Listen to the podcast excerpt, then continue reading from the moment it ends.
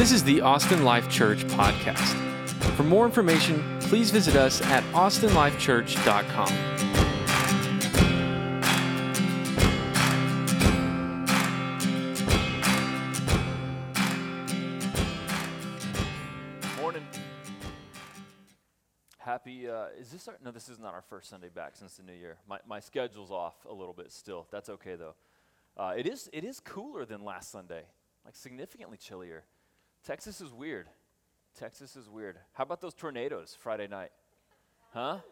Mike sent me this article. He was like, oh my gosh, the tornadoes are going to destroy Austin. Bunker down. And I think it was like maybe drizzled a little bit. I don't know. It was like, Thanks, Mike, for the warning. I appreciate that. That's so funny. We're weird, right? In Texas, like, oh my gosh, there's like the threat of something. It might, it might snow, shut down the whole roads. Like, we don't know how to handle weather at all. Unless it's like 75 and sunny, we don't know what to do with it. Gets into the 90s and we're like, oh, we're dying. It's too hot. Oh, man. My name's Corey, by the way. Good to, good, good to meet some of you. Um, one of the pastors here, Mike is our other pastor. Um, and if you're new, we're, we're relatively new as well.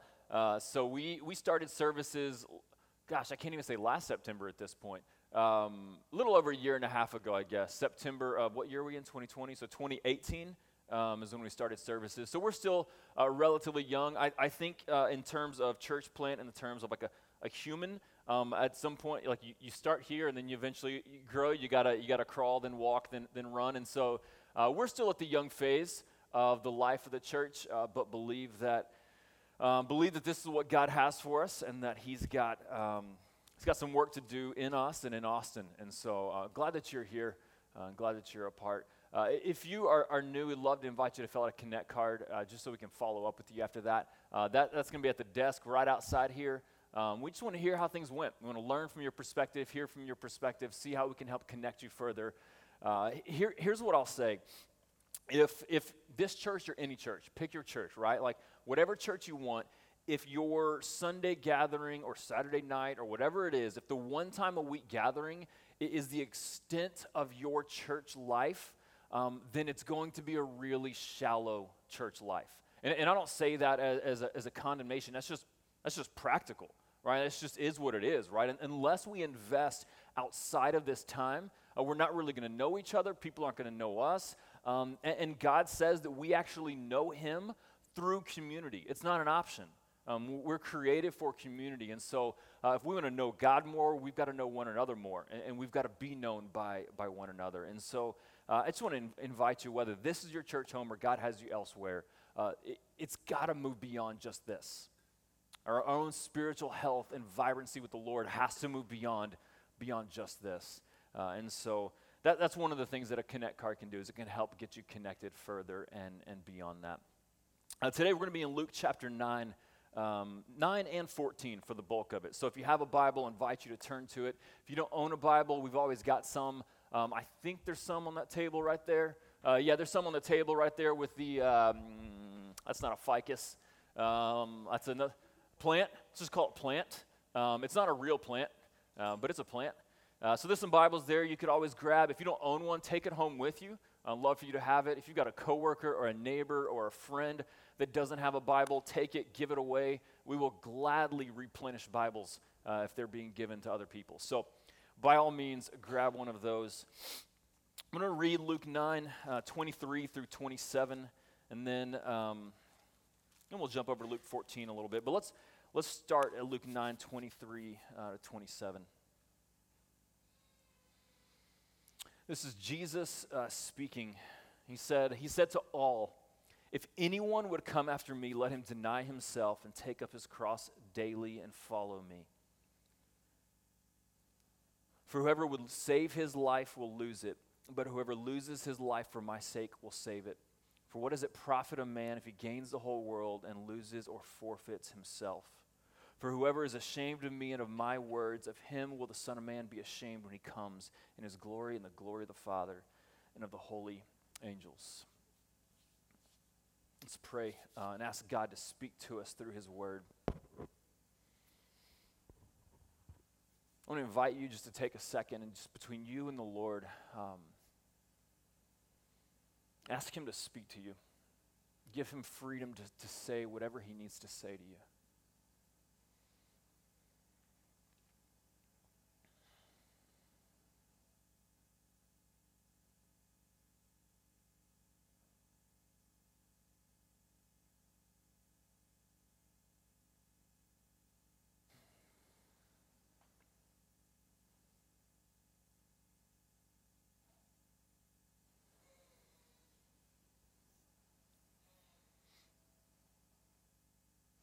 Holy Spirit, come and speak to us.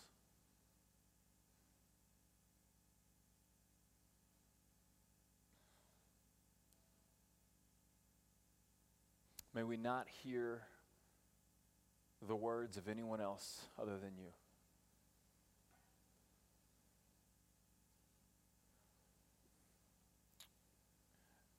Spirit, fill me with your presence and your power, that the words that I speak will not be my own, but will be yours. God, we need you.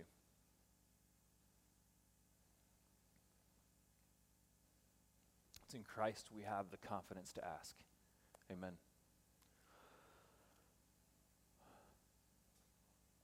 Why are you here? Is my question.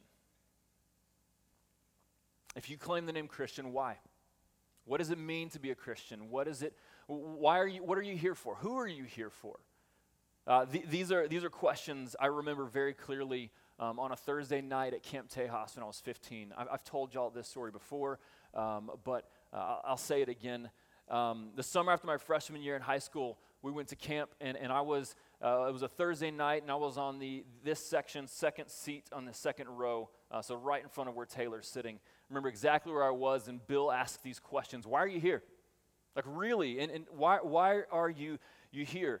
Um, I, up to that point in that week at camp, I was killing it. I mean, I was just nailing the camp life. Um, I, I, won the Barnabas Award that week for the most encouraging camper. Um, pat myself on the back there. Uh, I was, I mean, I, I had my Bible and I even read it.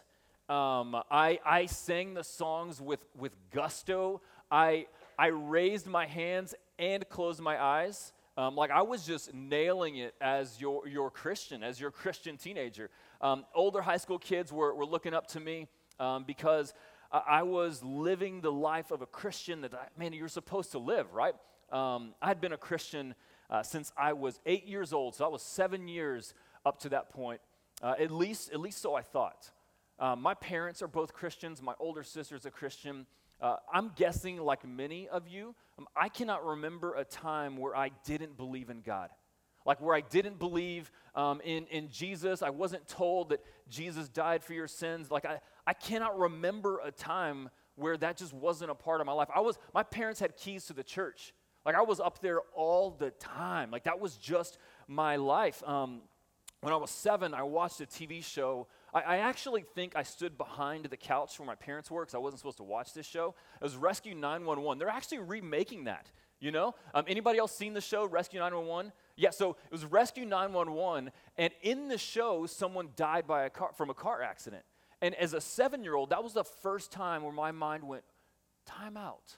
Like, death? Wait, what? Like, we don't, this is real? Like, we, I might die one day in a car wreck? Um, and so I became terrified. I became panicked of what happens if I die in a car wreck? Then what?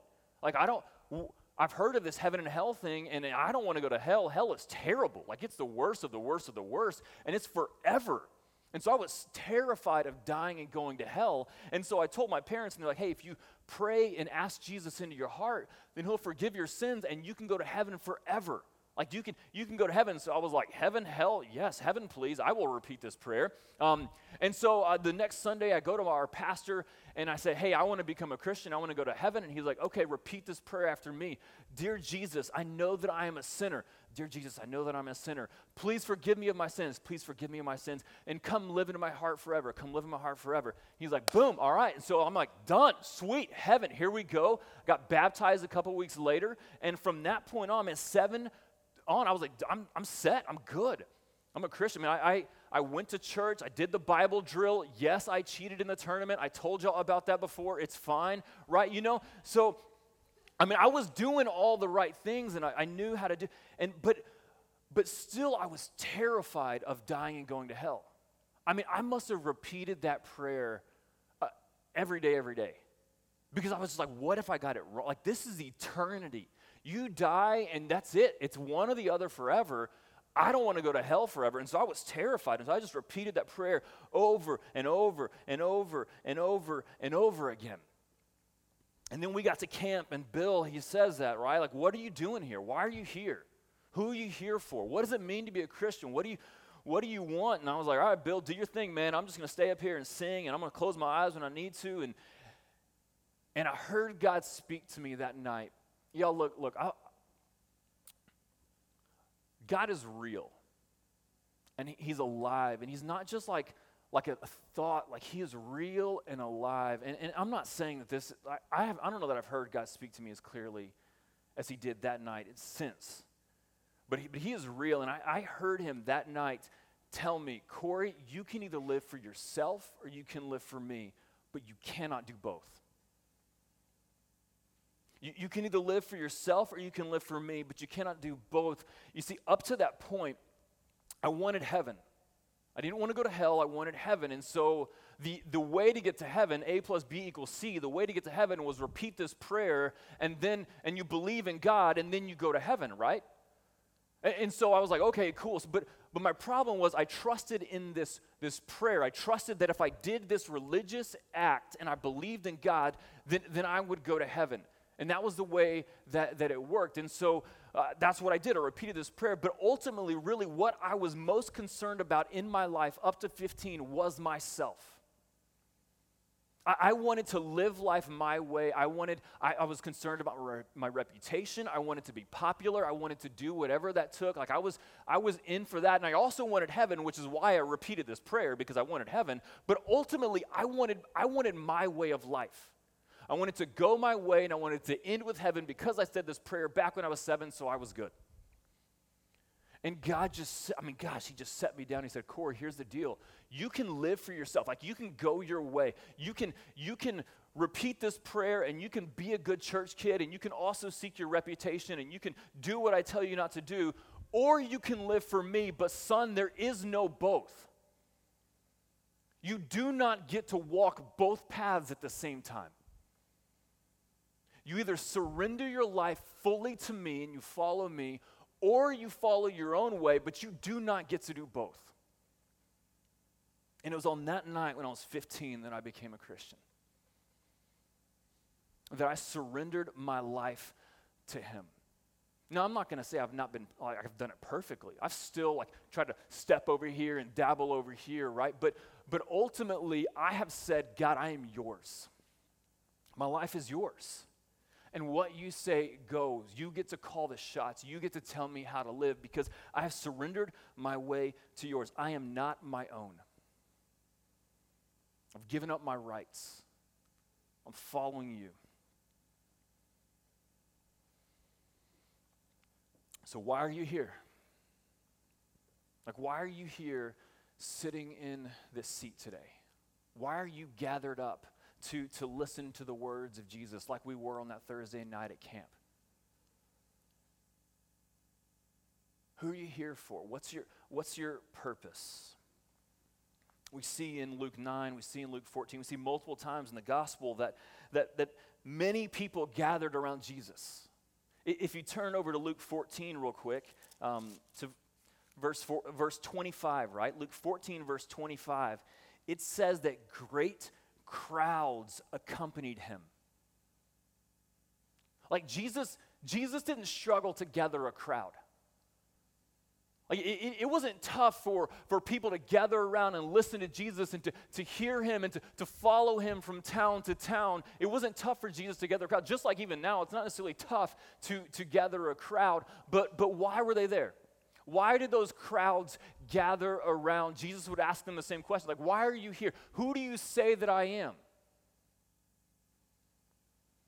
Many gathered for religion because that's what they had done from the time they were born. They never knew a day where they didn't go to worship. They never knew a time where they didn't read and memorize the Bible. They never knew a day where, where religion wasn't the highest priority. And so they were taught you follow a rabbi, you follow the teachings, you go to church, you do these things. So that is what they were doing.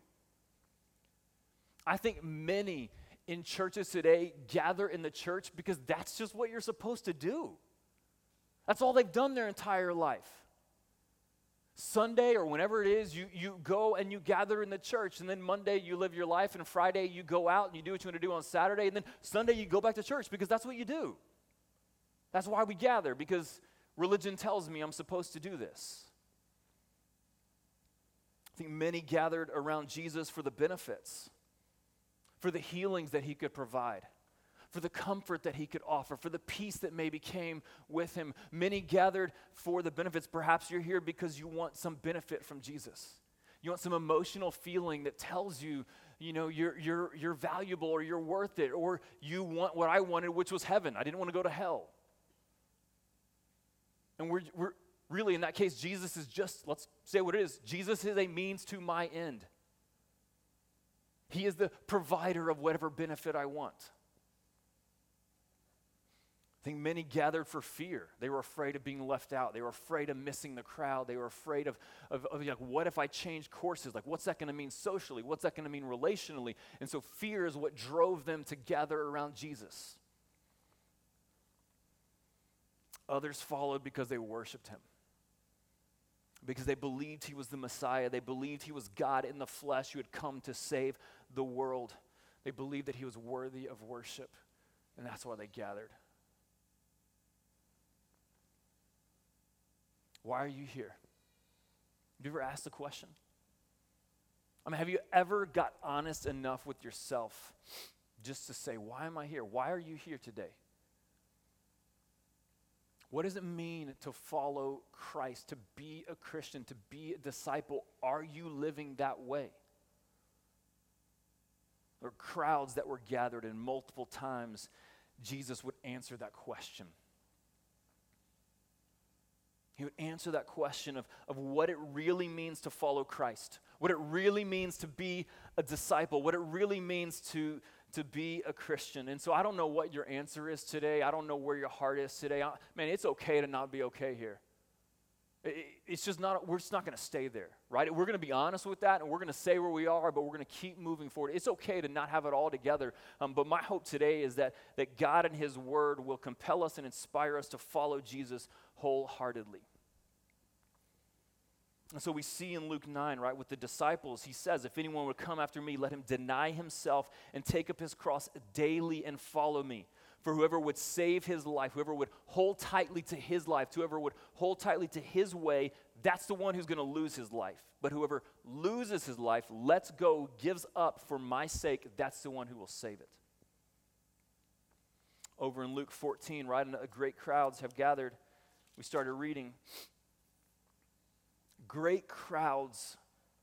And he turns and says to them, If anyone comes to me and does not hate his own father and mother and wife and children and brothers and sisters, yes, even his own life, he cannot be my disciple. Whoever does not bear his own cross and come after me cannot be my disciple. Look, these are the words of Jesus. Either he, he messed up and said the wrong thing, or, or he actually said what was true and right. Right? Th- these are his words. For, for which of you desiring to build a tower does not first sit down and count the cost, whether he has enough to complete it?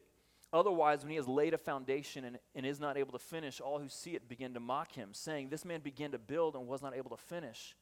Or what king going out to encounter another king in war will not sit down first and deliberate whether he is able with 10,000 to meet him who comes against him with 20,000. And if not, while the other is yet a great way off, he sends a delegation and asks for terms of peace. Jesus is saying, hey, count the costs. Before you step into battle, before you walk into this, count the cost, and here's the cost. Therefore, any one of you who does not renounce all that he has cannot be my disciple. Why are we here? Are we here to follow Jesus? Because the main point that Jesus is saying, the main point that Jesus is saying, and it's a, it's a story of the Bible from Genesis to Revelation, is that there are only two ways to go through life. That's it. There's only two roads for us to walk down. That's it, just two. and it's the road that we choose and we go our own way, or it's the road of following Jesus. So, every one of us right here today, these are the words of Jesus. This isn't what I'm saying. This isn't what Austin Life Church is saying or whatever. This is the words of Jesus. There's two ways for each one of us to go through today and the rest of life. It's either following our own will and our own way in our own life and choosing our own path, or it's following the way of Jesus. It's, it's black and white. Those are the ways that Jesus is saying here.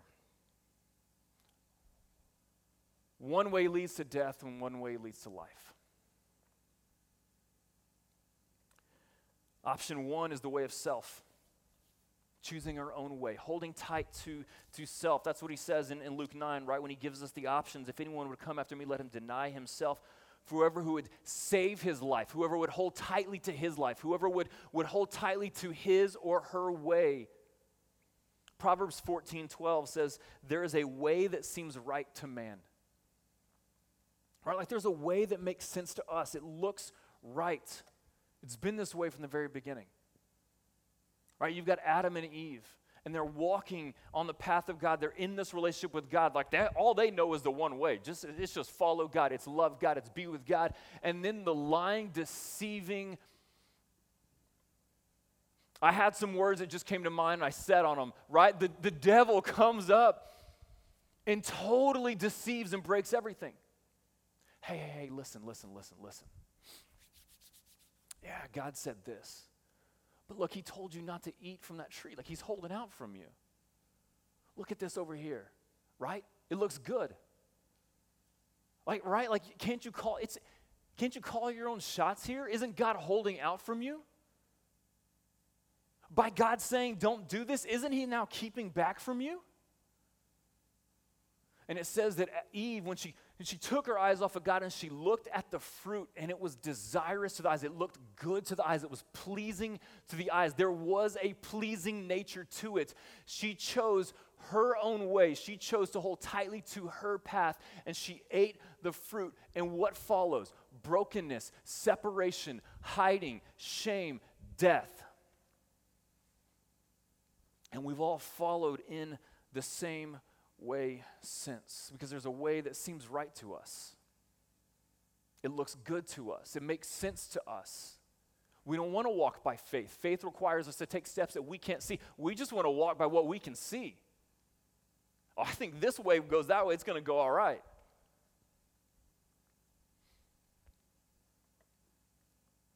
This is an option to go through life.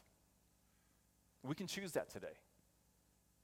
We can choose to go our own way, to hold tightly to our own life. Anytime we hold tightly to anything before God, we're choosing our own way. Anytime we say no to something that God tells us to do, we're choosing our own way. Anytime we say yes to something God tells us not to do, we're choosing our own way. We're holding tightly to our own life. We're, we're choosing to save our life. What are some examples of that? And Jesus says, I mean, he, he goes to the extreme, right? In, in, in chapter 14. Family. If you want to be my disciple, you have to hate your father and your mother and your spouse and your kids and your brother and your sister. Like, you got to. So, we read that and we're like, time out. That doesn't sound like Jesus. Like, what does he mean here? I'm, I'm supposed to hate? The, and because even in, in the Sermon on the Mount in Matthew, Jesus says, like, if you hate someone, then you've committed murder in your heart. So Jesus calls hating others sin. And in, in 1 John, he says, You cannot hate your brother and say that you love God. That's impossible. To love God is to love one another. To hate others is to hate God. You can't, you can't do that. So, so obviously, Jesus isn't meaning like, hey, literally hate. He's just saying that you have to choose Jesus over everybody else that we have to so love and follow Jesus, like we're so devoted to Him that it looks like undevotion to everybody else. Right? Like it's, it's such a devotion and commitment to Him that we will choose Him over the people that we love the most. That if, that if our mom or dad tells us to do something that is sin, we will say, Hey, mom and dad, I love you, but no, I got to follow Jesus. That if our spouses lead us towards sin, we got to say, hey, you know what? I love you and I'm here, but I got to follow Jesus. I can't do that. right? We've got to choose Jesus over our, over our family, over the people that, that we tend to love the most. Other ways that we like to hold tightly to ourselves, our future, right? Like we, we want to call the shots. We want to set things out like, man, God, I'm going to have this future and it's going to go this way. And when I'm when I'm 24, I'm going to get married, and by 27, I'm going to have my first kid. And then when it doesn't go that way, I'm like, hold on, time out. This is not what I drew up, God. Like, this is not the plan I, I made. When I was 15, I was going to be an architect. Like, I had every 15 year old knows what they're going to do with their life, right? I was going to be an architect. And then God, when He saves me, He says, Hey, by the way, you're going to be a pastor. I'm here today because God said, No, no, no, you're not going to be an architect. You're going to do this. So for me to follow Jesus means for me to hold loosely to my vocation. And if Jesus says you're going to be a pastor, I don't really get a say anymore. That's it. When planning a church is really, really, really hard, and I just want to be like, I'm out, let me go do something else. He says, No, it's not up to you, man. You don't get to call that shot. Because to follow me means you lay down that desire and you follow me, whatever that comes. Now, God may give you freedom to pick your vocation. He may say, hey, go do what you want. You, got a mind towards math, then, then go, go. I don't even know what a mind towards math does. Like you saw that. I was like, I don't know. What does a mind towards math do vocationally? Teach math? Totally blank there. I got nothing. I don't know. You know, you, you, like, you like the arts, go, go do the arts. Oh, you don't want to do that? Like, like perhaps, and God a lot of times gives you freedom to choose. He gives you freedom to choose in your vocation and where you're going to live and things like that. But if he ever says, hey, you know what? You're going to live in Austin and you're going to set roots and you're going to be a part of this church plant, hey, you, you forfeited your rights to him. We no longer get to say, no, no, I'm going to go this way. Jesus, come get on board with me. With our, our, our money, gosh, with our money, right? Oh, man. Now we're hitting close to home, huh? We, we want to sit down and be like, all right, God, here's my budget. If you can work within that, perfect. Good, we're good to go. Whereas God, very biblically in black and white, says, hey, give the first fruits to me. So our budget line number one should be tithe. Hey, God, let me give back to you. Getting a little uncomfortable, a little bit.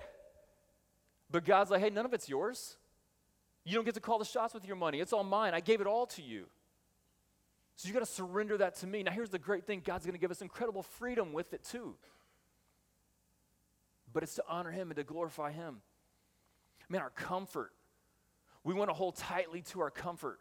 God, don't call me into something that's uncomfortable. We can't have that. Don't, don't call me to, to, to lay down my life. Don't call me over there. Don't, you want me to go over there and talk to that person and tell them about Jesus? That is awkward. Can't be having that. You want me to, time out, Jesus, time out, hold on. You want me to actively do good to my enemies? To, to actively love them like you love them? Like, I don't, I don't know. You want me to forgive the ones who have wronged me? And then when they wrong me again, you want me to forgive them again? And then when they wrong me again, you want me to forgive them again? To follow Jesus, we lay down those rights. I mean, you know, comfort. I'm doing a whole 30 right now. I hate it. It's the worst. It is the worst, right? Here's what I'm learning about myself. I would have never known. I told Stephanie before we started this, I'm like, I got this. This is going to be easy. No big deal. I turned to food for comfort. I didn't even know it. I'm like, babe, I just want to sit down and have my bowl of cinnamon toast crunch. I don't want Whole 30 telling me what to do. Like, I'm grumpy because I turned to food for comfort. I was in the pantry and I was, I mean, I was just mad. Why are you laughing? I just was. I was just mad. And, and I heard God say, hey, man, food's not going to be your joy. like, literally. Alcohol. Let me be very blunt. The Bible in black and white says, do not get drunk. That's, that's coming here. We want to hold tight to my way, then I can tell God, hey, you know what? I'm going to get drunk. No, no, time out, God. I'm just going to get a little bit tipsy. I'm just going to get, you know, I'm just going to. And yet the Bible very clearly says to be above reproach and to reflect the image of God in everything, whether we eat or drink, people should see us and say, that's the character of Jesus. So we can either hold tightly to our way or we can surrender all to Jesus. The great thing is, man, He gives us freedom to eat and to drink. He just says to do it in a way that honors and reflects Him. But so often, right, we want to hold tightly to things. We want to lift something up and say, God, don't take this away from me. I think more than anything, we want to say, God, I got you, but I'm also going to hold on to this. And you cannot simultaneously walk down two paths. We're either following Jesus or we're following ourselves. That's just what, that's just what Jesus tells us. The problem with holding tightly to our own life, to our own way, verse 24 of chapter 9 tells us you want to save your life? Whoever saves his life, whoever holds tightly to his own way, you're going to lose it. You're going to lose it. If you're ashamed, Jesus says in verse 26, if you're ashamed of me and my words, if you're ashamed of following after me and my words in this life, in the next life when I return in glory, I'm going to be ashamed of you. The, the problem with going our own way is that it leads to death. Proverbs 14, right? There's a way that seems right to man, but in the end it leads to death that way that looked right to Adam and Eve, it led to death. That way that, man, we just looks right to us, like, come on, it leads to death. I think when we look at Adam and Eve, we think like, come on, it's what's the big deal, right? It was a piece of fruit. Have you ever thought about that? Like we we like to put sin on these scales. Like there's some big sins over here, and then there's some small little easy sins, right? eating a piece of fruit, come on, we're going to put in the small, like, we're not even going to call that sin. All right, that's good, man. That's whole 30 compliant. So, what was the problem there? Why, why did God say, You're out? Be, you, you, we have to be separated. Because the heart was a heart that chose themselves over God the heart of eating their fruit was the heart to be like God, to call their own shots, to say what is the right way, to do the right thing. Y'all, that is the heart of sin.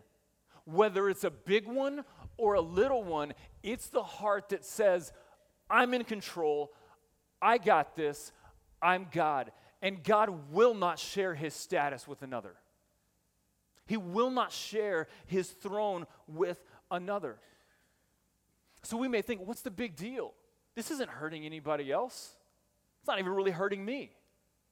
It's so small, it's so in, in, insignificant. I'm a good person. I'm very religious. I'm doing all the right things. What's the big deal? But if our heart is ourselves, then we are choosing ourselves over God. It is idolatry, and He cannot be in the presence of idolatry.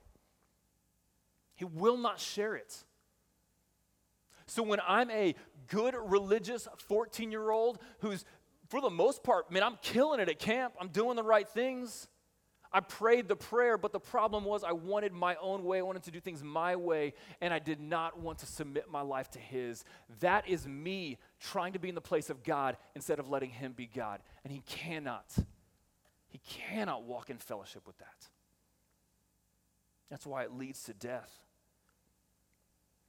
Because it, it separates us from God. Our pride, our holding tightly to sin, and we can't also hold tightly to God. And so it separates us and it leads to death. So, what's the other option? Jesus gives us the answer. Whoever loses his life for my sake will save it. Whoever holds tightly to his life, whoever, whoever chooses her own way, whoever says, My way is, is, is what is ultimate, I've got to hold tightly to this, is ultimately going to lose their life. But the one who lets go of their life, who surrenders all to Jesus, who says, Okay, you get to call the shots, I give up my rights, they are the ones who find life. But let's be clear, y'all. Let's be very clear in the words of Jesus of what it means to follow Jesus. Verse 23 You want to come after Jesus, you want to follow him, you have to deny yourself. You got to let go of yourself. You got to let go of what you believe is best. You have to take up your cross daily. Every day you lay down your life. Every day you, you take up your cross. Verse 4, in chapter 14, what did it say? You've got to hate your father and mother, your, your own life. You know, like everything else comes behind Jesus. At the end of verse of chapter 14, um, in verse 33, you have to renounce all that you have, right? Like to in order to follow Jesus, it is a total and full surrender of self to go his way. It's not 90%, it's not 95%, it's not 98%. It is Jesus, all of me is going your way. That's it. You call the shots. I'm following in your footsteps. It cannot be both. And it's more than a simple belief. Gosh, I cannot tell you the number of times I've heard people say, like, oh, I've always believed in God. Well, well yeah, so the demons. It cannot be a simple belief. It is a trust that moves to obedience. Right? So, so if Vince gets up and he starts walking out that door, and I'm like, hey, Vince, Vince, you go out that door, it's, it's, you're going to die. Like you're going to walk through that door and you're going to step out and your life is going to end. Hey, come follow me out this door. This is the way to life. Vince has two options. There's two doors, right? Very clearly, one door, you go out that door, it's going to go bad. You go out this door, and we're going to find life. Here, here's what Vince can't do he can't go, man, I believe you. You're right. Yes, I'm, I'm all in, but I'm going to keep going out that way. What's going to happen? He, it's going to go bad. He's going to die. Vince also can't say, hey, you know what? I am. I'm going to follow you, but I'm also going to follow me because you can't go. He's going to end in the wall, right? So let's, I mean, let's just look very practically. To follow Jesus is to follow Jesus wholly, full surrender to Him. I cannot go out that door and this door at the same time. It is to surrender everything to Him. And in that, we have life. I think, you know, when we, one of the things I hear a lot especially in Austin. It's like, man, that's kind of a, asking a lot. Like, that's asking, like, you, you want me to, to lay down everything, like, to, to put all of my eggs in that basket, like, everything to follow Jesus, to, to lay down my life for Him. And what Jesus is telling us is, is that life, that life where we go our own way, where we choose our own way, it's not really life. It's a facade, it's a mirage, and there's an active enemy who's deceiving us and making us see and think, like, okay, this is good. This is gonna feel good. This is gonna end well. If I just keep holding out this route, it's gonna go well. And Jesus is pleading with us and saying, it is not life. It's going to leave you empty. And we've all tasted it and we know it, and yet we keep trying to hold tight to it. And Jesus is saying, You have to follow me and surrender to me. Psalm 16 11, it says, In the presence of God is the fullness of joy. At his right hand are pleasures forevermore. In his presence, in connection and, and fellowship with God, is the fullness of joy. But we cannot be in fellowship with God if we're going our own way. And so, Jesus' invitation to lay down our life is actually the invitation to find it and to gain it. He's not taking from us. He's not robbing from us. He's not holding out from us, even though it may be hard at times, even though it may seem that way. He's offering us life. John 10 10. The thief comes to steal, kill, and destroy. The thief comes to deceive us that way, and it will end in destruction. But I came that you have life and have it abundantly. Those are the words of Jesus. In him is life abundantly. You may ask, is this salvation by works then? Right? Like, am I earning my salvation? Am I, am I gaining my salvation by following him? And the answer is no. Right? If, if Vince is going out that way and I say, hey, Vince, trust me, come this way, he's not going to come this way without first believing that it is the truth and the right way.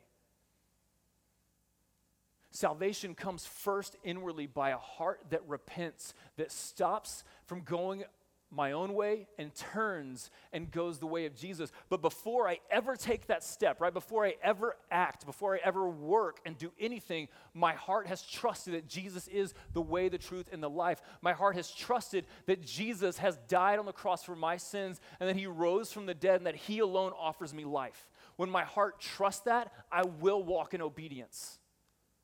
I will follow him in obedience. What if, as a Christian, I, I pick, I, I start going back that way? Or like, is that possible? Is that, is that like, wh- what happens then? And the reality is, if you've been a Christian for more than 60 seconds, um, you, you've wrestled with that. You've probably walked in that way where you go, oh, this is not me this is not right this is not what i'm supposed to do how, how did i how did i get back over there and the beauty and the grace of god is that he says hey hey hey hey stop confess repent and return as a Christian, right, I've, I've devoted my life fully to Jesus, and I can tell you I am, I'm a sinner of all sinners, right? I continually walk this way, and Jesus goes, Stop. Come back. Repent from your sin and come back. Once we trust Christ, we don't ever lose that eternal, that eternal salvation. Once I trust Christ and I give my life to Him, my eternity is secure in Him.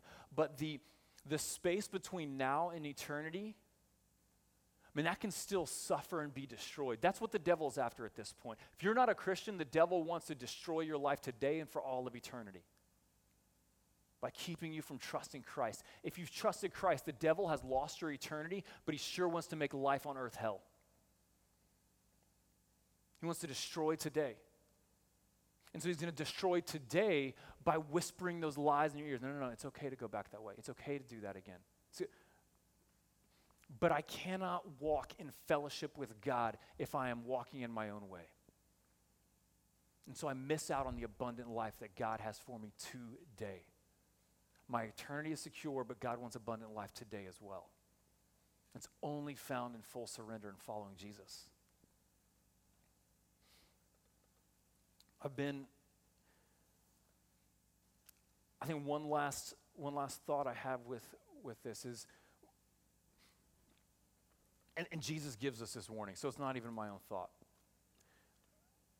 If we call ourselves a Christian, but there's anywhere that we're unwilling to let go of, Jesus would say, You're not a Christian. So if I say I'm a Christian and I actively know there is some sin that I'm unwilling to walk in obedience with, then Jesus would say, You haven't fully surrendered and trusted me. You're still holding tightly to something. So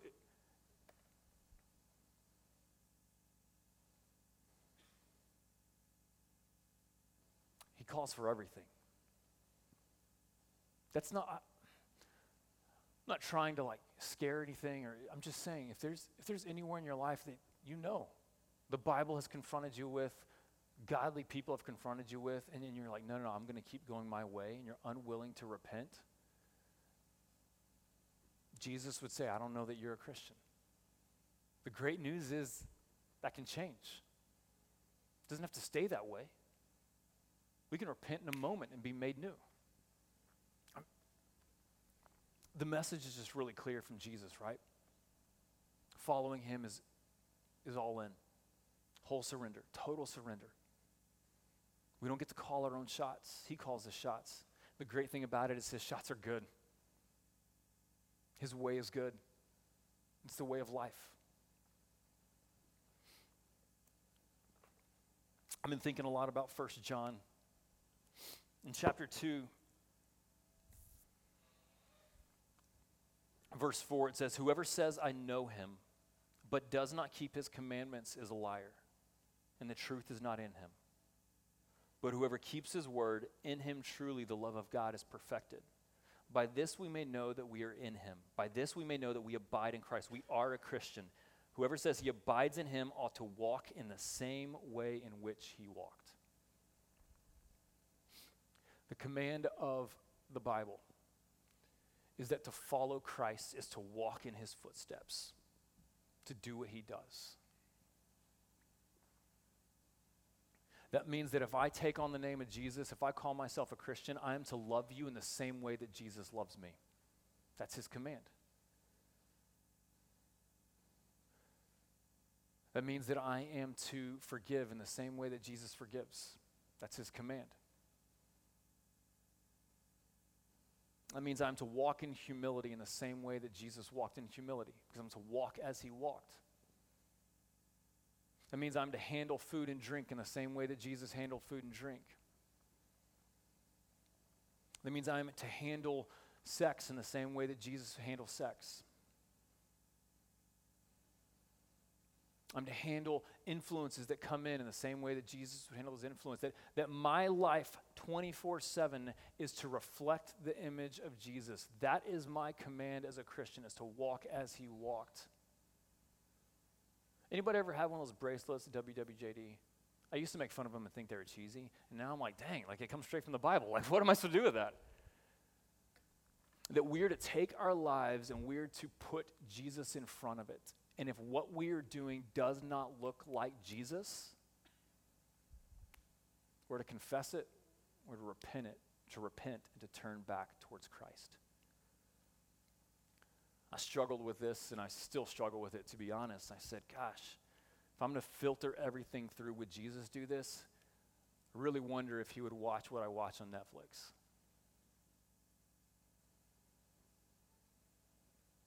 I really wonder if he would talk the way I talk with buddies.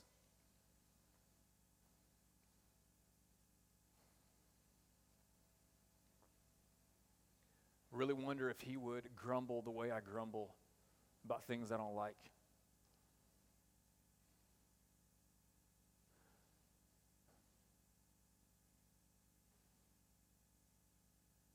That's the call to follow Christ.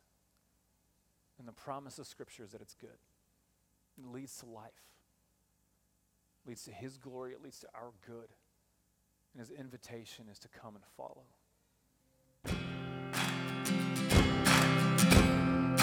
Thanks for tuning in to the Austin Life Church podcast. To help support us, please take a second to rate and review us on iTunes and visit us at austinlifechurch.com.